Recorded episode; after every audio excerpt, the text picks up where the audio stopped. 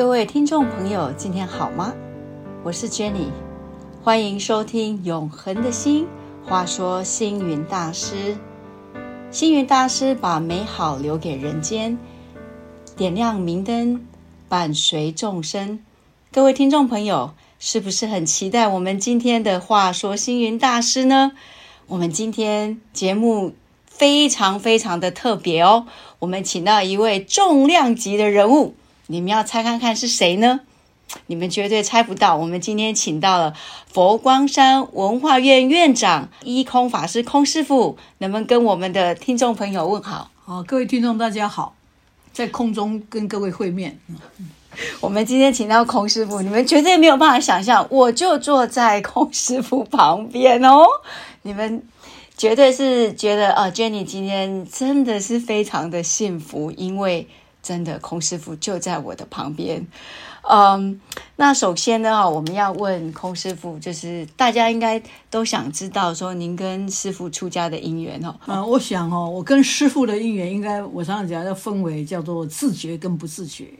因为我们从小住在宜兰嘛，那宜兰人的心目中有一个叫在宜兰的北门口，北门口的地方有个叫雷音寺，那雷音寺的来了一个师傅。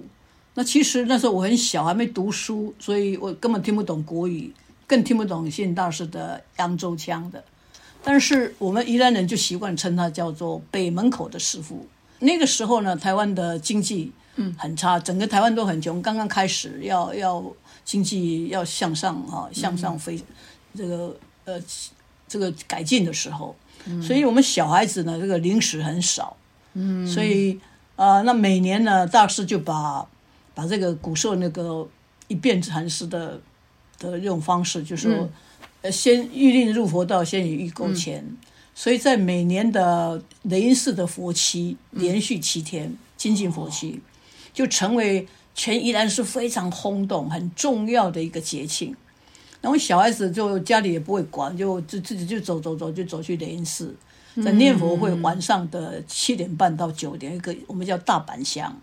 那他是分把小孩子分在，就放在那个杨英峰先生雕塑的那个佛那个佛像，阿弥陀佛的佛像那边叫称为叫依然念佛会。哦，我们小孩子都在那边，就要去念佛呀，念得很大声啊，听佛教故事啊，唱佛教的歌曲呀，还要乖乖的到九点之后结束才会分这个纪念品给，就是今天的零食。那我就在期盼，我们小孩在期盼，今天是可能是沙琪玛。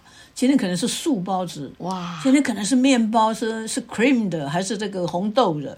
当然最后一天是因为弥陀圣诞，就是就是那个寿桃，嗯，所以每天就有期待。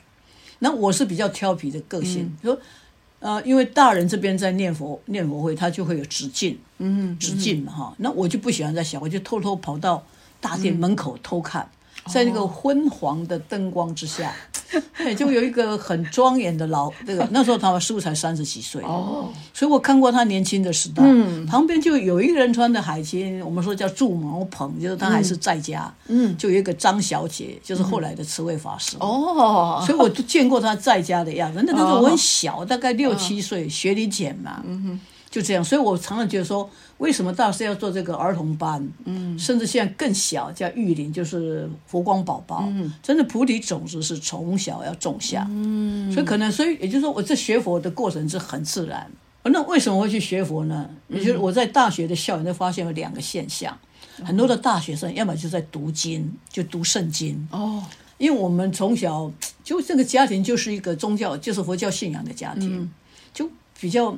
这个不习惯，嗯，那后来就发现，哎，还有一群人在读佛经，哎，好像在念佛，那我就我这个个性就说，嗯，什么念佛呢？念的眼观比鼻观心，好像马上就要入定了，就要好像要 要往生西方，所以就不相应，嗯，不相应哈。那我就有一天呢，我在放暑假的时候，我回到的我姐姐家台北，她在台北教。幼稚园，我姐姐是大师，要渡她，本来要渡她去读，差一点是寿山佛学院第一届的学生。哇！那因为因缘的不同，他就没有去嘛。然后我就去了他家，就看到他每次每天都有定期会有收到爵士巡刊。对，有一个学生就丢在桌子上一看，哎呦，大专佛学夏令营。会看，哎，那我不是大学生吗？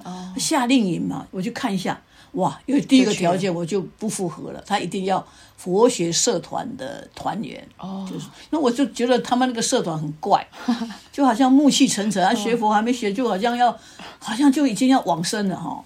所以我就说啊，就打消念头。那是我大学二年级，大学二年级，就念头就就打消了。嗯，所以这个人啊，一定要创造因缘，甚至我们有时候给人家制造因，就是给对方因缘。嗯，那我这善根还是很深厚哈。嗯嗯嗯，我就又回去念书了。嗯嗯，在大学三年级的夏天，我又回到我姐姐家，又看到一个大专佛学校，一看还是要社团，佛学社团的，嗯参加佛学社团。嗯，然后我就想，哎，我如果我既不是佛学社团的，但是如果我明年、今年不参加，明年我就大学四年级了。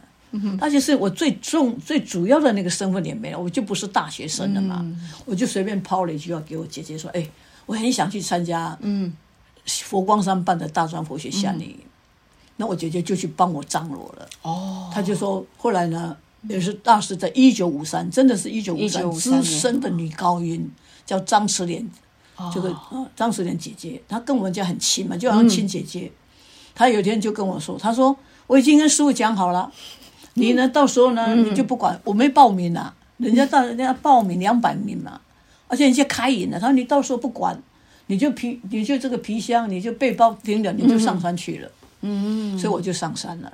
就是这样。所以我是没有报名的，没有这个经过那个正规报名。没有报名就上山，然后而且我嗯。第、我到的时候，人家已经开营了，啊，已经开营了，所以就在那个那个现在佛学院从佛光山崇礼学院的圆门波罗门那里，嗯，我就碰到，所以师傅才说我是他捡捡回来的，捡回来。因为我就慢了一天上佛光山，所以佛光山全山嗯的 那个七月份是龙眼很盛产对。嘛，全部被两百名的大学生都吃光了。我说好像蝗虫过境，哇，我就很遗憾。哎呀，吃不到龙眼，那就好吧，就吃凤梨，是这么来的。对，那那个是十四天，我们那时候的大专佛学夏令是十四天。嗯，那我就我这个人就是好奇，我就觉得说，假如说一个人对佛学迷信，你说嗯啊迷信，那怎么会有一群知识分子、知识青年？我觉得这个宗教一定有有它的问特别的地方嗯特别处。所以我那时候就说，把水倒光，一个杯子里面的水倒哦光，带着一张白纸的心，就说交给师傅你，你去画吧。哇，哦，你去那，所以就把成见倒光。因为我平常我们闽南话叫做我人剃气，嗯哼嗯我就七月份嘛，我们我爸爸妈妈他们在拜，我就会跟他辩。我说你们拜这个迷信，你证明给我看。啊，那个那个那个神在哪里？你证明给我。我说迷信，我说拜什么心最重要。后来我才发现，原来我很佛性的，我觉得就是要找回你的心性嘛。嗯所以这个两个礼拜对我影响非常重要。原来我们台湾的老百姓，嗯，我们把一些民俗信仰。甚至都称不上道教的那些礼俗，对。比方说算命啊、烧银纸啊、抽抽签啊、拔杯啊拔杯啦，都以为是佛教，其实都不早是。期都是。都不是。我就我就听了新大师讲的这个心经，般若心经，我是从心经进去的，哦，就觉得哇，原来打破虚空了，原来粉碎掉了，原来我以前我们都误解了佛教，认识到真正的佛教，所以这是第十四天，我就我这人就是我们这宜兰人有一个个性，不轻易接受，但是一旦接受也不会改变。嗯然后呢，我最好笑是第十四天，嗯，就有一个皈依典礼，嗯，然后呢，就有一些其他的那个、那个夏令营的那个同学，嗯，几两三个就要问我说要不要皈依，我说要皈依。说皈依有多重要、多殊胜，我就开始跟他讲皈依的意义。后来我现在自己事后想，我就是天生要做出家。人，我自己都还没皈依啊，我就劝了，我就劝了几个人哦，引导几个人哦，就就皈依了。嗯。所以从那个，我可以跟各位报告，那个是我在大学三三年级的夏天，哇。我那个对佛教的那份心到现在都没有改变，哇。所以我是十四天定终身，就十四天就定终身了，哇然后就回去大学时候，我就开始每天跑图书馆，带着一大堆的书，佛教的书，嗯就跑图书馆读书。我的老师发现我怪怪的，他怕我想不开，他怕我想不开，这个这个学生想不开，跑去跑去出家了。其实我那时候压根儿没有想到出家的事，真的啊没有，什完全开始想要出家？我只是对佛学好奇兴趣，有兴趣，就读一下。所以那个大学四年级，我们系刚好开了一门课叫《佛学概论》，我就去选那个课，哎，真的跟各位报告，我考到一百分呢，哇，就是那个学习成绩啊，老师竟然给我打一百分，可见我那个对佛教的一个心就很强。嗯。然后呢，那个时候我已经，因为你知道我们这种好玩的，嗯。就参加社团嘛，所以我大学几乎都在玩社团，嗯，玩社团，参加合唱团啊，参加国乐哦，社啊，那个那个时候就哎呀，都在玩这样哎，然后在编编这个社刊呐、嗯所以没有老师在上面上，我在下面在写文章，在编社刊，所以那时候我已经就转到佛学来了。哦那哦，之所以会上佛光山，是大学四年级，嗯。寒假嘛，嗯。他们办那个又是大专佛学冬令营，我就来潮山参加潮汕。对，那因为我们有一个合唱团嘛，就是大台湾的大学生有一个大合唱，嗯。就在南部各个大学一起大合唱，我我们就参加，因为说因为都是都是，其实社团都是不同系所对的学生一起，那我就跟他们说，这一天你们去哪里？我这一天我一定要上佛光山去去潮山。那其实那一天我发烧，我是人发烧到四十度。哇，一面发烧，一面在从台佛光山的不二门，你们各位如果有到过佛光嗯山，佛光山的不二门就沿着呃女中学部这边，哇，爬那个六十坡，哇。然后就就可能就是这样出汗，又年轻年轻嘛，那我才二十几岁，就在最后到大悲殿回向的时候，回向不是要唱三皈依吗？对，就唱这个自归于佛，对当愿众生，体解大道，发无上心。我的脑脑门里面突然闪出大师讲一下，佛教需要青年，青年需要佛教。我就说我很自负嘛，我说嗯，我这个青年需要佛教，佛教也需要我这个青年。我就随便，因为发烧啊，而且很累啊，我就随便丢给一句话。我旁边不知道什么哪一个法师，我说：“哎，我毕业以后很想上佛光山，我就跑去睡觉了，因为累嘛哈。然后就在睡得迷迷蒙蒙，三十三天天外天，突然有听到一个人喊说：“哎，某某同学，你不是要见大师吗？嗯，大师在惠民堂等你啊！”我就跳下来，赶快去洗把脸，真的轻松的睡耶。我看师傅一定看我说：“乖乖，这个学生干什么？好像刚从被窝里面出来。”就开始跟他谈，我就跟师傅说：“我说很想回湖光。他就他当然就旁敲侧击的问我呀。我说：“是啊，但是我还在念大学，还没还没读完，还一学期。那师傅的人，你看他就是很圆融，他不会说像有的人，他看人哦，一个大学生愿意发心回来，那个时候大学生学佛的风气还还学佛风气是有的。你说整个到佛门里面哈，风气还未开。嗯，然后后来我就去回去把学业完成，嗯，然后我就开始策划。我在我就去，后来我的老师，我老师怕我说这个学生怪怪的会走入佛门，他就叫我留在学校当助教。那当然发生系统里面有问题嘛，我发生什么事情了就没成功，他就逼我去考研究所。那我其实那个时候我已经一心想进佛到佛光山，那个时候已经开始好了，就给他随便考，当然没考上啊。他还不死心，他就给我留在学校附他附近的他看得到的地方的学校去教书，所以我才会去去去教了一年的高职高中哦哎是这样。那我想糟糕，跟师傅承诺了嘛，就你就是说叫一诺一诺定定江山嘛，一诺千金呐、嗯，那我就策划，我就毕业旅行带我的爸爸。带我的姐姐啊，谁啊，哈，七个大人，八个小孩，毕业旅行就到佛光山。我其实那个时候，我已经心中有让我的父亲知道，未来你的小孩到哪里去。我甚至办了两车的，我在教书的时候办了两车的游览车，我自己出钱呢、带我的学生，哇一百多个学生到佛光山来朝山，三天两夜哦，我要让我的学生知道说，以后你你想找老师就在佛光山。哇，龚师傅好了不起哦！那个时候就已经在策划，啊，我已经都是我家人都不知道，我都已经就已经都已经准备好了已经准备好了。那他们会反对吗？那时候不是反对，他后来后来我的学生，我就教完一年书了嘛，嗯，我就跟师傅讲了，我说我要我要上山了，要辞职，然后我就跟学生说，老师就是最后一堂课，嗯，学生就我就上台，哎，学生就鬼鬼祟祟的诡异的气氛，然后我一上去，学生就拿了一本相簿，嗯。送给我，那相簿里面贴每一个人贴着他的相片哦，嗯。好像毕业照这样相片、啊，每个人写他的名字，每个人下面写上我课的心得感想，跟我互动的。哦，我一听完，我说糟，我心里在盘算，我要不要讲？要不要讲？当然要讲。嗯我说长痛不如短，我就说老师下学期不能教你。他说老师我们知道，因为我们要升高二了。老师你会在，他以为我继续教高一，他说我们昨天班长跟教教务长，我们已经去跟教务处讲好，老师你跟着我们一起升上去。哦，他们以为说他们升上年级，啊，我留跟着升了在原年，我跟着升。我说不是，老师已经去辞职了，我下学期不在这个学校了。开始下面学生去圣经是开始哭，开始哭。我就在心里想 磨磨磨，就在用温温情哦，这样温情来绑住你的脚。那我就跟他们说，你看你们现在舍不得我，但是等到你们高三，你们毕业，你们回来，我哭着留你们也没办法呀。我要留你们也没办法。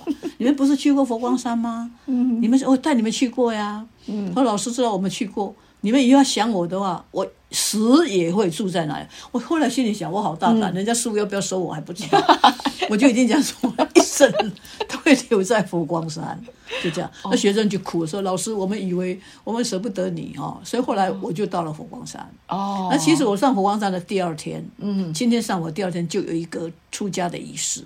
那他们就跟我说啊，某某老师，我过去姓张嘛，说张老师，我们衣服都帮你准备好了，你要不要顺便出家？这两个字讲坏了，出家怎么可以顺便？还给人家抢白，还要还给人家反驳一团，怎么可以顺便？出家是很庄严的。嗯嗯。那当然，师傅找我谈，师傅真的很圆融。嗯。他就说，他就跟我旁敲侧击。我说，我那时候都我我没有跟父母讲啊，嗯，我心里也没有那么强啊，嗯，我只是觉得说。上佛光山可以，我自己第一个我可以自立，自己可以学佛；第二，我可以在佛学院里面教书，我可以办教务。嗯，就是压根儿没有。嗯，那到后来在一年当中，我就在佛光山一年，嗯，发现自己性格，因为我我常常都忘掉我不是出家人。嗯，师傅那个时候，因为佛光山一直在开山，对对，每天七点到九点他上完课，我们所有人都会跟着他去巡山。哇，我才发现所有的人，有一天我发现蓦然察觉。我身边人都是出家人，只有我一个在家中。哦，所以我是我福报很大呢。我就是天天哦，一年三百六十五天，天天都跟都跟师傅他们那个团体在一起。嗯，那时候比我最靠近我年纪的定和尚啊，嗯，都大我七八岁、八九岁。哦，算是最年轻的，我最小。哦，那时候我还在家中。嗯，后来后来有一天，我蓦然觉得，哎。性格很适合适合出家。第一个，我这个人 淡泊性格嘛，嗯，淡泊啊，不不会爱穿漂亮的衣服啊，嗯，我们有淡泊感情啊，淡泊物质啊，淡泊什么？然后我有合群的性格啊，出家人要要有大众化的性格嘛，我有服务的性格啊，欢喜的性格啊，什么性格都有啊，所以就去跟跟师傅讲。然后那个时候，我平常我表达能力都很顺畅，就很像叫哇啦哇啦讲一大堆话。那天他讲自己的终身大事，好像奇怪，讲不出来，讲不出来。哦，但是我觉得才说师傅，我们是彼此师徒之间。哦，就那个时候佛光山不要想很忙，四月八号佛诞节来不及。对，什么要等等到师傅的什么共生法会太远了，嗯，太远了，所以呢，很多人就很着急，我什么时候出家？我的学生都出家众啊。哦，结果呢？结果呢？师傅跟我之间还说，已经善来弟子须发自动脱落。我觉得我已经出家了，在不在乎这个形是那个啥形象有没有出家？哎，后来就选了一个五月初一，所以没有人在五月初一。他们奇怪，你怎么会五月？师傅就讲好了，最靠近的那个哦，就一个初一又十五，哎，哇，就剃度出家了。所以那时候就那我这个出家，我家里人并不是反对，是舍不得。嗯，后来我家里人就听说。长得又有宜兰的乡亲，到佛光山来嘛，看到我在我们在出坡嘛，师傅带着我们出坡，我们就带着斗笠啊，穿着短褂呀。他说：“你女儿在山上，咱们当苦力。”哦，就是，有时候那一般人不了解嘛，然后就开始有风声。那我心里想，不入虎穴焉得虎子？嗯，明知山有虎，偏向虎山行。我就自己回去，我就趁着我妈妈生日，我母亲生日了。我就买了一个大蛋糕。那那个时候台湾的交通没有什么什么自强号啊，不方便呐。对，我就从高雄咚咚咚慢慢坐火车到了台北，对，转转车子转回宜兰，当然就展开个宁静的革命。对，呃，就这样三天，我就在我家，我自己独自进去哦。那我家人当然当然就最主要，后来我会成功，是我爸爸。我父亲说，第一个他是成年人。嗯，第二他受过高等教育，嗯，第三他都做过老师，对，他选择还有再说他看，我们担心他什么？他出家他那么快乐，嗯，所以我爸爸我们的哥哥姐姐他们讲说父母在，父母都没意见，我们作为兄长的人有什么条件来反对？嗯。所以那这里面当然最反对是我的我的二哥。哦，那我之所以会选择我，其实我会学文学，我会读这些一大堆哲学的东西，是受他启蒙，因为他爱看这些书。嗯看完了我就放在我们家书架，我就随便拿来乱看乱看，就跟着看。那我这个哥哥跟我很谈得来。那他是道家，他是老庄的信徒。哦，他觉得说，你念完大学，你跑去出家，你社浪费社会资源啊啊！他是这么想。哦，哎，那当然，我那时候心里想，我说你你们还不了解佛教，你不能看我现在，我刚刚出就好像刚出生的婴儿。嗯当然，对我还没有什么成就，我也不是说我现在有成就，你要给我时间证明嘛，出家的好好事情。哎，所以当然就有一些一来一往的宁静革命吧，抗争。哎，对，那他们看我很坚决嘛。就同意。我那时候其实说，我跟他们放话，我说你们要看我这个人，就让我出家人的形象，我这就没有我这个人这么强哎，我就已经准备一身殉道了。嗯，后来我就嗯就走出，我家人就说，那么从此你的事情，你成年了，我们不会干涉。自己决定了，哎，就这样。哇，就真的在。就那么一回合。早期要出家其实并不容易，不容易。现在也不容易。但是我现在我反而哈非常感谢我那个反对我最厉害的哥哥，因为我第一个我会有几个作用，我才发现我考验出原来我的道心这么强，我就等于射出去的箭不可能回头。嗯，所以我一定要在佛门里面生根，不能退转，我也不可能退转。嗯，他他等于让我自己检验我的道心。哇。第二呢？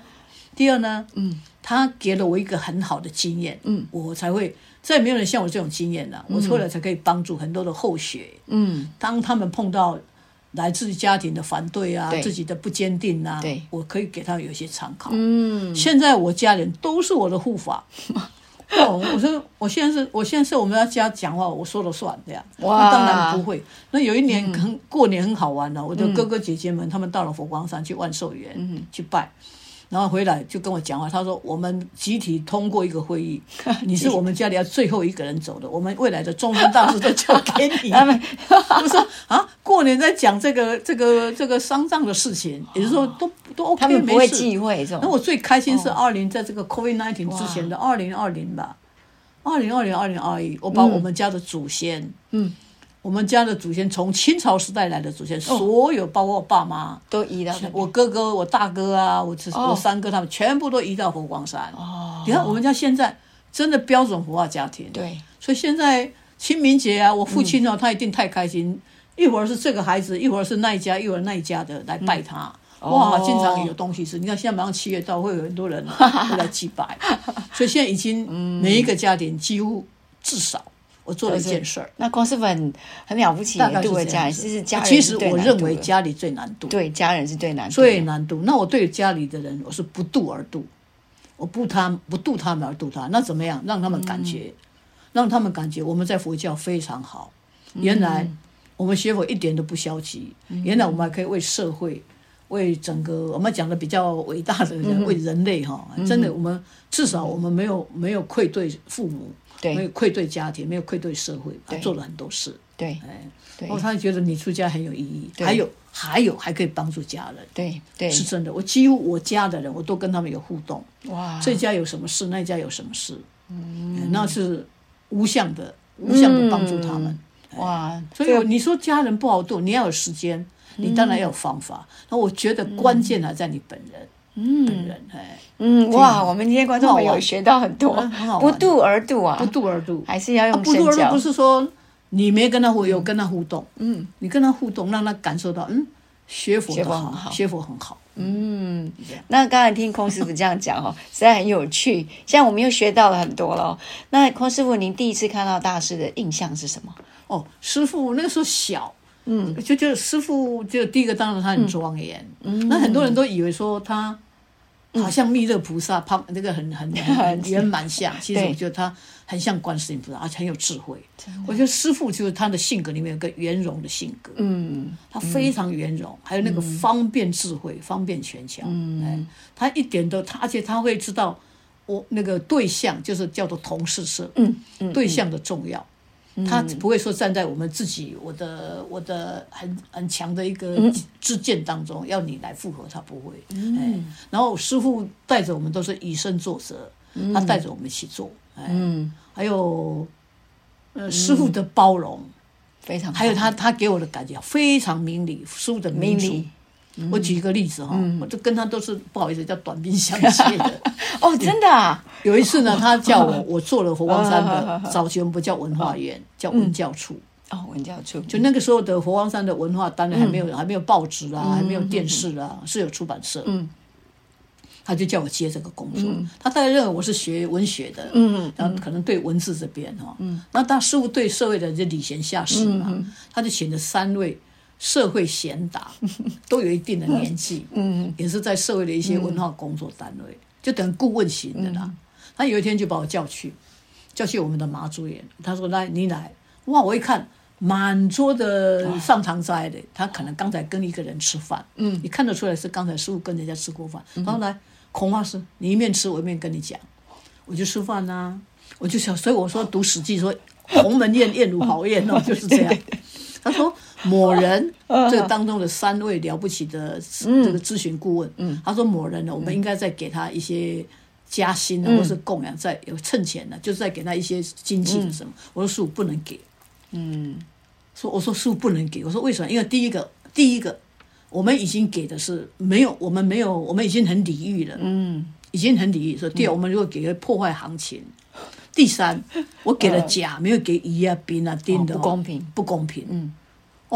师傅就说：“你这个人这么难沟通哦，呸吧，他就念了我一顿话，哇，他就不好意思啊，我在这里爆料。师傅说你这个人刻薄寡恩，都骂出来了。哇，我呢，我一面我一面说说师傅不会了，我不会刻薄 你。我做你的徒弟二十几年，你知道我的性格不不会刻薄，不会了。再说师傅你教育我，你在教育里面也没有刻薄寡恩的，不会的。我们对人非常。我一面吃饭，所以说你这个人。”好不容易找你来讲话，这么顽强，这啪啪念了我一堆，他就他就走了。啊，走了，他就留我一个人，我就在哇吃的好开心。那后来事后我感动在哪里？嗯嗯，他也没有，他没有说我是师傅，我是我就压你权威，你非给我做不可，没有，他没有用权，当然我知道师傅自己会去做。那师傅你去做，那是你推恩呐，嗯，你布施这个恩泽嘛，那不一样。嗯，师傅你给的跟我们给的不同嘛，对，他没有来强迫我。哦，所以我觉得，也就师傅给我的一些教教非常明理，哦，很明理，啊，嗯，然后他的方便权巧，我可以再爆料一个故事。我们佛光山不是有很多的灵异吗？灵异故事吗？对，他就叫我说来，你去编一本《佛光山灵异录》。啊，第一集是我编的。哦，然后呢就叫我编，我就编啊，然后就找一些，比方说找了四十个人写，谁写谁写谁写写。那有一天呢，大概过了三个月半年，有一天我就在潮汕会馆门口碰到师傅，所以说呢，孔老师，那个那个林一路的稿子都说师傅没有，只到了三分之一呢，还有三分之二的人没有交卷呢。嗯，师傅就很生气，你怎么交代你的事情这么拖拉？不要你编了。啊！我竟然说不编就不编。我很帅气哦，我就跟他回答说 不编就不编，我就走了。那现在回想是非常对师长是很不礼貌哦。然后师傅也没有骂我，他后来他就有一天就就没过没十分钟，就有一个师兄就打电话给我，他说我们我们那个听说你在做这个事情哦，我们不能对师傅讲话，不可以这样子哦。啊，那这样子我们还是要叫师傅来指导。我说哦，啊你这样子。明天九点，嗯，明天早上九点，你把所有写作的人通通集合到马祖园的二楼双元堂，我们请师傅来指导。OK，所有写的人就在那个双元堂坐，师傅当主席。哇，发稿纸给你，每个人写，每一个人你负责写的那篇在现场写啊，写完才可以离开。然后呢，师傅是从早上九点坐镇在那边哦，那中午十二十一点半、十二点还没写完的，嗯，马潮汕会馆拿便当来吃。就现场吃，吃完呢，吃完以后呢，继续写，写完交卷才可以离开。一天之内就稿子通通。哇！所以师傅的全巧方便啊，我从来没有过哇，原来逼稿逼手成会。就是这个样子，这个样子。所以师傅有很多的方便巧，他也不会对你很严厉，他就有很多的方法。嗯，你比方说，比方说有一天这个潮汕会馆，因为有很多的潮汕的会来的游客，嗯真的是游客啊，突然就来了两辆游览车，糟糕！因为我们我们会分配工作嘛，有人分配到潮汕会馆的厨房点做，已经从早上做到那个已经满身油腻了，刚刚回回家要洗澡啊，中午要休息。嗯，潮汕会馆打来，或是那个时候的国乐仔打来电话说：“糟糕，现在来了两辆游览车。嗯，那你现在工作的只有两个两个人或几个，绝对来不及。那怎么办？嗯，怎么办？”师傅就很，师傅实在很苟延，他就在活轩的岩门上面走来走去，就看到潮汕会馆下班的有没有？早上做到中午了啦，带着一身油腻啦，穿着围兜兜啦，就走了。师傅就看到他们说，现在呢有一个很紧急的事情哦，现在很需要有一个很发心的人，而且非常有经验的人，效率很快的人，才有办法去完成。哦，不晓得哦，你们。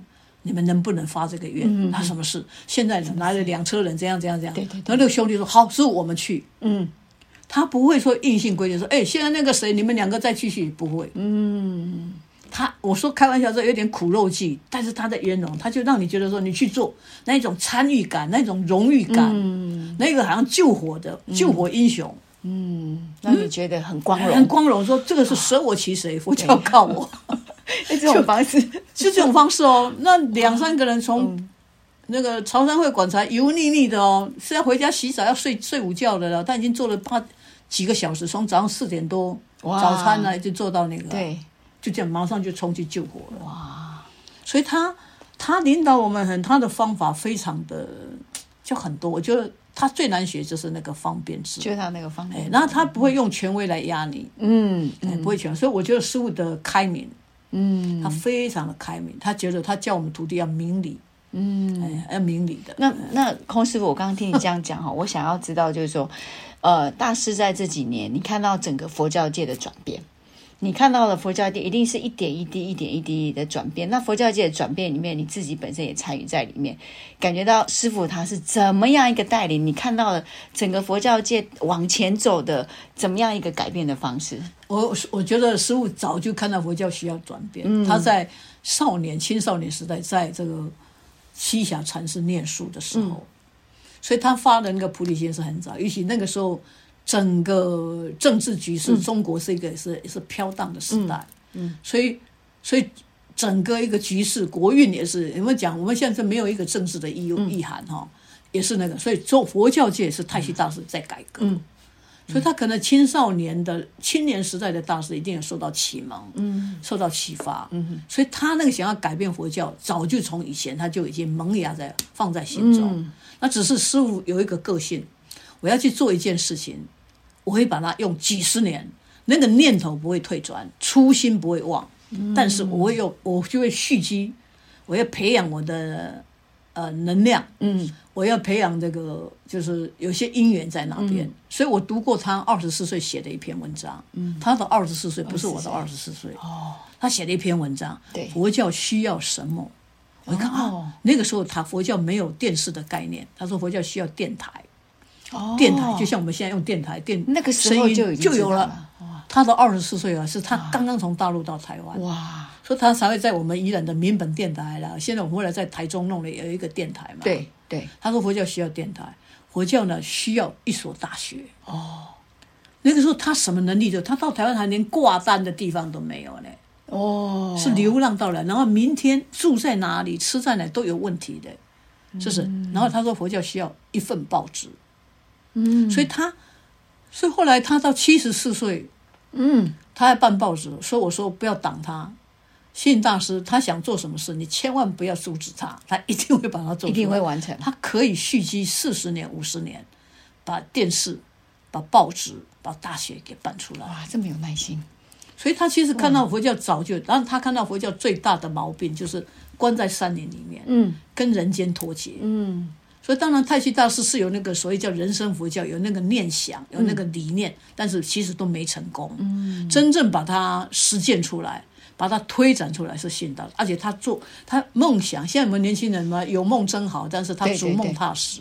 嗯，所以做事是很踏实。我举个例子，他开始从佛光山走出去，要去外面活学讲座，有人就跟他讲：“大师，你应该在体育馆哦，对，体育馆他一听两万人，他说不行，我们还没有那种群众基础。哦，他说不行，所以师傅第一次跨出佛光山去台北演讲，是在社教馆，一千多人。嗯，他先试试水温。嗯，我们的我们的能力到哪里？嗯，我们的群众在哪里？嗯，他他讲的很很有谈圆融了。他说，比方说你今天找一个两万人的场地，人家去听了说啊，昨天盛况不少，是还好啦。没坐满，其实你已经来了五千人了，你没坐满嘛？哦，五千人。比如说你今天到了到了一个两千多人的，来了多少？哦，人山人海，挤到都贴墙，其实你只有三千人。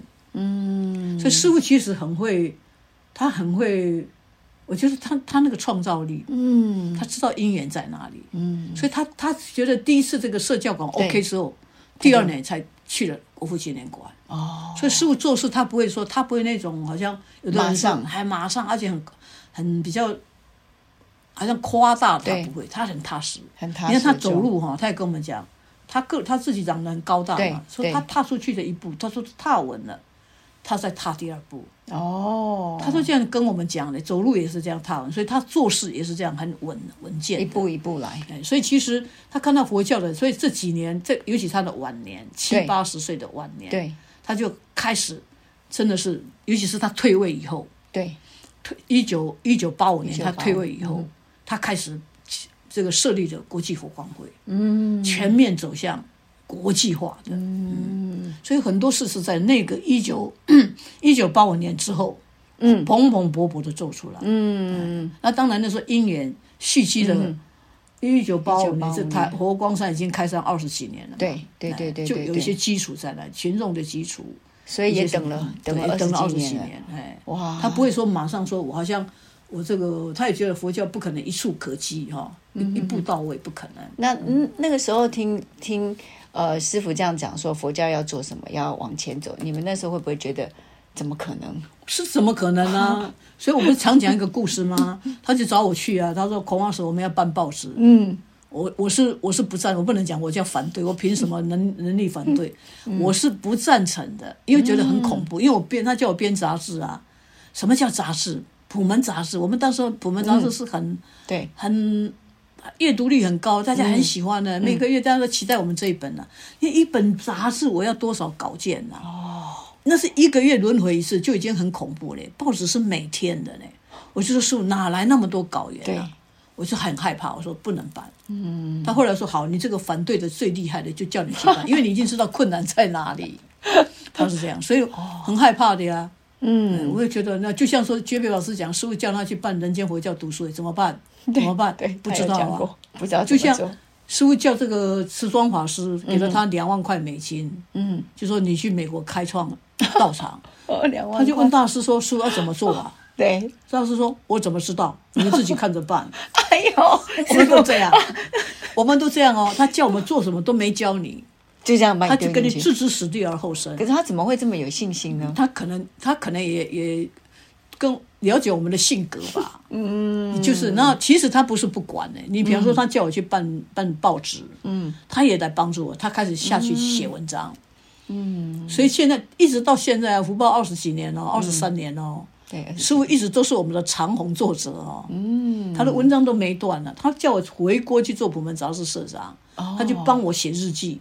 哦，星宇日记就是这样来的。哦，星宇日记就是这样来，就这样来的呀。啊，所以他说，你说他真的都没有指导你，他没有帮，不会，他也是，他也在说，只是他会，他把你丢在那里，嗯，就给你。所以师傅就是实战，就是让你实战，直接把你丢在那里去实战。他其实都用一些呃佛教的，他他说青年需要事，为什么要佛教事业化？嗯，你要让青年有事做，要有平台，有舞台。对，那也把佛教就给带动起来。所以他说，其实我们他说他办的大学啊、报纸啊、那些什么慈善的工作啊、幼儿园啊、养老院什么院都不是他想做的，因为青年需要，嗯，佛教需要，所以就一直这样一直做出来了。那做出来就把佛教给带动了，啊，不然佛教就好像很很离开群众，离开人间，那关在山林。嗯哼哼哼。那那当然也是在台湾，也是因缘际会。台湾刚好开始走向经济，看慢慢慢慢向上向上飞飞跃嘛，然后那个风气呀，哦，开放啊，整个。那公师傅觉得什么时候开始让台湾人哈台湾人开始接受呃星云大师？哦，这个当然也有一段很长的，因为师傅他也是和光同尘，入境随俗，嗯，然后当然就有一些他讲经，嗯，讲经说法。哦，那当刚刚来有什么这个本省人、外省人啊，所以他就他就让人家觉得他不是外省人，嗯，他不是外省人啊，然后慢慢那时候我小还没有感觉呢，但我们从来都没感觉他是外省人。有一次我们跟师傅讲话，我跟指导我们说，哎，我们跟师傅讲话都都语言都混杂在一起的，比如我们是国语加台语，有时候还会冒出日文，哦，哎，他都听得懂，客家话他也听得懂，哦，哎，所以他不会说，他自己也讲，他说我是男众。但是女众非常支持我，我是外省人，但是本省人非常支持我。哦，我是苏北的，但是你们这个苏苏北这个区域的人，可能同性相斥嘛。嗯嗯嗯，他就他就这样，他说你看我，所以他他就是他就会在那个地方，他不会说我是一个过客，嗯，他不会这样子，他就把。那你看他在这个一九八五年民国七十四年他退位的时候，嗯，他就把佛光山的住持。转给谁？传法给新平和尚，那是轰动台湾呢。哦，而且他一个外省人的创建的佛光山，怎么会传给一个本省？所以在佛光山，我们没有族群的问题，嗯，我们也没有省级的问题，我们更没有种族的问题，大家都一样。大家，因为这是这是合乎佛教平等精神。哇哇，这四姓四姓入伙，同一种姓嘛。嗯，所以师傅做到了。师傅，所以我们家现在的师兄弟，除了没有红色红种人，没有。印第安人，嗯，没有，我们都有啊，白人啊，黑人啊，对，哪一国都有，都有啊，哪一国都有，没有分这个啊，兄弟都一样啊。对，那当初师傅在呃佛光，就是这个佛光会开始在五大洲，有没有想到今天会变成全世界这个我我想师傅他就是实实在在的做嘛，因缘在哪里就那个，而且他有时候会印那个当地的信徒的些，比方说荷兰，嗯，荷兰哈，荷兰对，荷兰那里就是。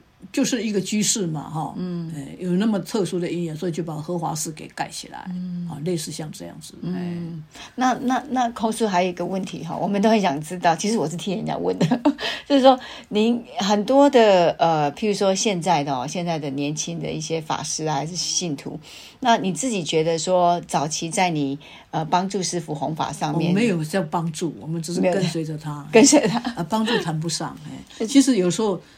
其实我觉得我蛮惭愧，他反而为了我们放慢脚步。哦，我举个例子哦，这实例。嗯，那个时候还很早。嗯，大概民国，我们刚开始进来，我刚开始进来佛光山。那你知道我们都四点半起床，起得很早。对对。然后就中午十一点半过完堂。学生要睡午觉，对不对？对，我们都在佛学院那边嘛。嗯，那学生在睡觉，师傅就带着我们跑香。嗯，跑香本来是走长廊回廊嘛，回字形的嘛。有一天师傅突发奇想，他突然间，他去走那个大背殿前面的小城，我知道，咚咚咚咚爬阶梯，咚咚咚咚爬阶梯下来，这样各位有没有概念？嗯，一个这里一个城火大道，然后爬楼梯上去，在一个平台，咚咚咚下来，就这样跑。对，那我们他个儿大，他一跨步，我们跑三步啊。他说。我们跑了十二点呢，正中午呢，我跑的气喘吁吁的呢。他还跟我们讲说：“我是慈悲你们，所以我才放慢脚步。” 哦啊！我们几个徒弟在那后面，那你又不能跑，我们一定是跑香嘛，跑香是要要大步走嘛。嗯，所以突然回头跟我们说：“我是因为你们，所以我把脚步放慢。”我才想到说啊，他也真的为了我们，把弘法的一些脚步给放慢，否则。或者他是更快的，他可能他想做的事可能更多。哇，嗯，所以我们不敢讲说我们是帮助他，我们是有时候反而我们是拖住他的长衫的衣 衣角。那光是不是觉得你自己本身在出家这么多年，在性格上面，就是说有没有因过这几年来，一定是师傅对你的影响最大，在性格上面有没有？他对你最大影响？他老是说我个性太急，急哦。然后很直率，很率性，嗯，然后他也很包容我这种我这种性格，嗯，我我我用一句那个大家是尊者的话，大家是尊者要跟佛陀出家，大家尊者是他根系很高，他也出身高贵，他是婆罗门种姓，嗯，他就跟佛陀说，佛陀，这宇宙之间只有你够资格做我的老师，嗯，而这宇宙之间也只有我大家是够资格做你的学弟子，哇，这太 太厉害了，太狂妄，我呢，我借用他的前面那句话。师傅这宇宙之间真的只有你够资格做我们的老师，否则要不是你，你一碰到我们这点徒弟，你也头很大。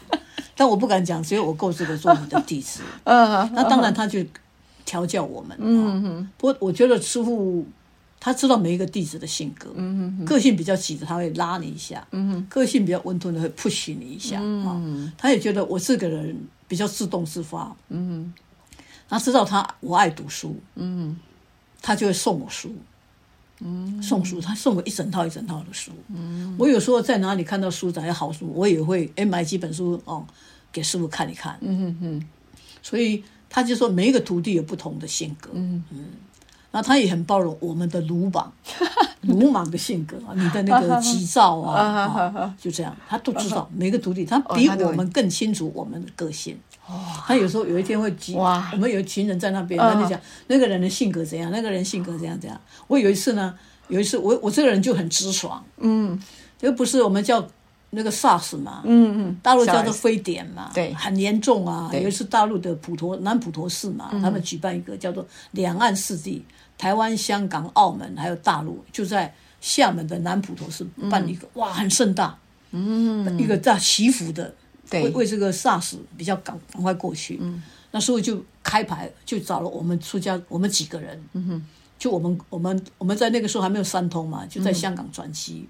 嗯。就在我们香港的佛香佛香讲堂，对，一群弟子，就很像说弥勒菩萨旁边就很多的小小孩子啊，就好像承欢膝下，所以就开始讲我们谁个性怎样，谁个性怎样，谁个性怎样，他就念到，他说像这个孔法师就很很很这个刚强，很急躁。我进来跟他说师傅，你老是念人家那个三十年前的个性，三十年了人家也改进了，他就哈哈大笑。你看，你说哪一个家长这个？这个后晚辈后生这样直接闽南话叫呛虾哈，他没生气哎，我就是这样，我就突直接跟他那个，你看，就有一次师傅打电话叫我去他的法堂，他说孔老师你过来，我去了，他说来你先吃饭，你吃饭我你吃完饭我有事跟你谈，我有事要交代，我一听我就跟他说师傅鸿门宴宴如好宴，你先讲。所以慈庄法师就在旁边数落我，怎么可以跟师傅讲话这种口气？他他是受那个日本教育很典雅的，师傅一点都不为意，他不会生气，他也知道，因为我知道他读过《史记》，所以我可以讲这样的话嘛。他听得懂，我叫鸿门宴宴无好宴，他听得懂。嗯嗯，那师傅就说好，我要你去做一件，啷啷啷啷。我说哦，简单，我马上可以替你做，可以马上执行。我说好，那我先我就吃饭了。嗯，我就说。他就是我们徒弟不同性格，嗯嗯，他不会用一种标准，所以所以我觉得师傅我实在他包容度真的很大，你就知道我这个性格，天天都铺这个爆料哈。对，那我们我们也是心存恭敬，嗯，所以我也跟各位报告，我不是都是这么冲，我再怎么样，我们那个那个那个底线都要在，那个伦理佛门伦理绝对不可以逾越。他毕竟他是长辈。对，所以先天上，我靠到，现在我就跟他不平等，他就是长辈，他就如师如父在那里，那可以办他。我要看这个，他不以为意的时候，才可以这样子打残疾嘛。所以我就把他当做都是残机、机锋，啊，他他不生气的，哎，很棒的。我们。我们都碰到一个很伟大的师傅，然后也碰到我们的每一个徒弟的个性。我现在才知道，现在为什么年轻人很喜欢孔师傅哈，因为我们事实上年轻人 都是都是像这样子的个性哈，哎，真的很率真，很率真，对对对对。不过师傅他，我有一次也蛮不错，有一次在台北道场十三楼他的法堂，那个时候我已经生病了，后来我也辞职掉一些大学的工作，也辞掉。辞掉那个两所大学的董事会，我都辞掉了。我也辞掉报纸的工作，辞掉很多工作。师傅突然跟我讲，他说：“哎，孔老师这样也不错，你安贫乐道。”哎，不错，这是对我很大肯定的。我安贫乐道嘛，所以我最近常常讲说，师傅说他是贫生，那我们是贫生的徒弟，我是贫二代，我绝对不是富二代。但是我说我们现在努力要做 U 二代，U 二代，我真是贫二代啊！嗯，给我们很清贫的生活。对他，他要佛教富有，嗯，佛教很富有。那我们这群老徒弟，我们也就优于，就是安于贫清贫。真的，我跟各位报告，我有一个习，我没有吃水果的习惯。哦，为什么没有吃水？当然，我小时候在台湾那个时候，那个经济很困难，还没有很发达发展的时代，没有水果吃啊。我到了佛光山，佛光山，我到佛光山，佛光山第一个开山第十第一个十年，嗯哼，当然佛光山也很很很穷哎、嗯，一直在开山嘛，开山机不断的动，那有水果，初一十五那时候只有一个大杯店，嗯哼，大杯店的水果收下来，嗯，初一十五收下来之后要放在冰箱，等到礼拜六、礼拜天，佛学院的老师从台北坐飞机来上，你听听看，我们那么穷的时代，对老师是如此的礼仪，是给他们坐飞机来的。哇因为那个时候台湾没有高速公路，对对对也没有什么高铁呀、也没有什么自强号、什么莒光号没有，坐飞机就坐飞机快一点。然后呢，我是负责教务报，是跟老师沟通的，然后安排的，所以呢，我就陪老师吃饭，一桌这老师请用。水果啊，那你你都没吃，那老师也觉得你怪怪，所以我偶尔会夹一片香瓜啦，或一片凤梨，所以我还我还可以吃一片两，所以我就变成没有吃水果习惯。嗯，所以我现在，比如我在台北大山，我在商场就很多水果我不会吃，人家送的水果我也不会吃，因为你已经几十年的习惯下来，嗯嗯，所以我们是真的是真的很安平的，嗯，安平乐道，所以他、他也给我受气，说我安平乐道，哎呦不错，我们做出家人做到让他肯定我 安安贫，而且乐于道啊。嗯真的，今天今天跟空师傅这样聊，我们真的是爆了很多料。爆料，多好玩的故故事。对对对，很好玩的故事。那你觉得现在师傅不在，有没有对我们所有的佛光人啊、听众朋友，有没有什么样？你觉得我们要怎么样跟随大师的脚步呢？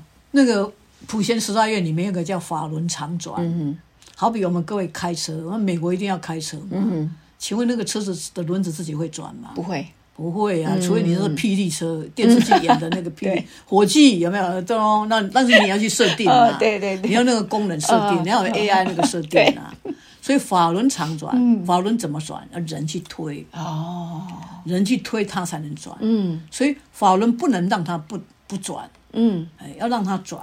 所以我们师傅虽然肉身他的色身不在的，形体不在，精神都在啊。我常常讲，佛陀，我们有见过佛陀吗？没有，没见过呀，两千六七百年前呢、我们没见过，佛陀在吗？佛陀没在啊，但佛法还是要推啊。对所以我觉得不管怎样，师傅把很多东西都他都教我们了，对他留下太多的宝贝法宝给我们，对，所以其实其实佛光山都没有停下脚步。虽然他在已经半年了嘛，嗯过去半年我们一样都照做，工作都照做。我们只是说，我会觉得说啊，想念他的时候，去看看他的书，对听听他的他的开始，对哦，去去去礼拜他一下对哦，追思一下。对其实脚步都没有停下来。嗯，我觉得要常住在我们心中，说法轮常转，常随佛学，嗯，不忘初心。哇，谢谢孔师傅，法轮常转，不忘初心，这次是给我们听众朋友一个非常好的这个最后面呢，要跟我们大家结缘，请大家听众朋友也千万不要把这个忘记。那我们今天非常的谢谢孔师傅，其实这是爆料大会。今天空师傅哈、跟我们聊了很多，其实空师傅我知道还有很多没有爆料，我们期待下次再跟毕竟空师傅我跟随师傅，我说自觉的学佛哈，嗯嗯都五十年了，今年五十十年了、当然很多的，哇那一定当然很多也记不住，也记不住，不行。公司应该写一本叫《跟师傅之间的故事》，那一定是一本厚厚的。我正在写，哇，你看 又爆料出来被被人。家逼了。这个有个有个书籍要逼我写这个。哇，你看我们又爆料，在我今。年今年要在十月底以前要交稿，哇，所以我最近欠了一屁股稿债，那我们很期待这本书哦。那这本书名叫什么？还没还不知道。而我也跟各位报告一下，我们前阵子师傅白日的时候，我们我们请了三十位法师，嗯，包包括中长、保长他们，嗯，写一本叫做《吸引大师的身教与言教》，嗯，然后这本书出来之后，有很多人本来很担心佛光山，吸引大师不在的佛光山，对我就觉得，OK，佛光山一样照前走，对，所以现在呢，应观众要求，我们现在正在编第二本，哇。我都已经已经请好了，哇，也是三十几位法师，哇，哎，也是大师的弟子，哎，那我们还会再编一本社会的中海内外人士、社会贤达他们对大师的追思的文章，还包包括本人自己的所作，所以 我现在有三本书，哎，哇，三本书啊，那匡师傅一定很忙。是很忙啊，很真的是很棒。那我们今天好幸福哦，所有的观众朋友能够今天请到我们重量级的人物匡师傅来跟我们大家结缘。那我们今天一颗永恒的心，期待下次见面哦！不要忘记了锁定我们永恒的心的节目。那我们今天谢谢空师傅，谢谢大家。天气炎热，各位保重啊，千万保重身体。谢谢谢谢空师傅，拜拜。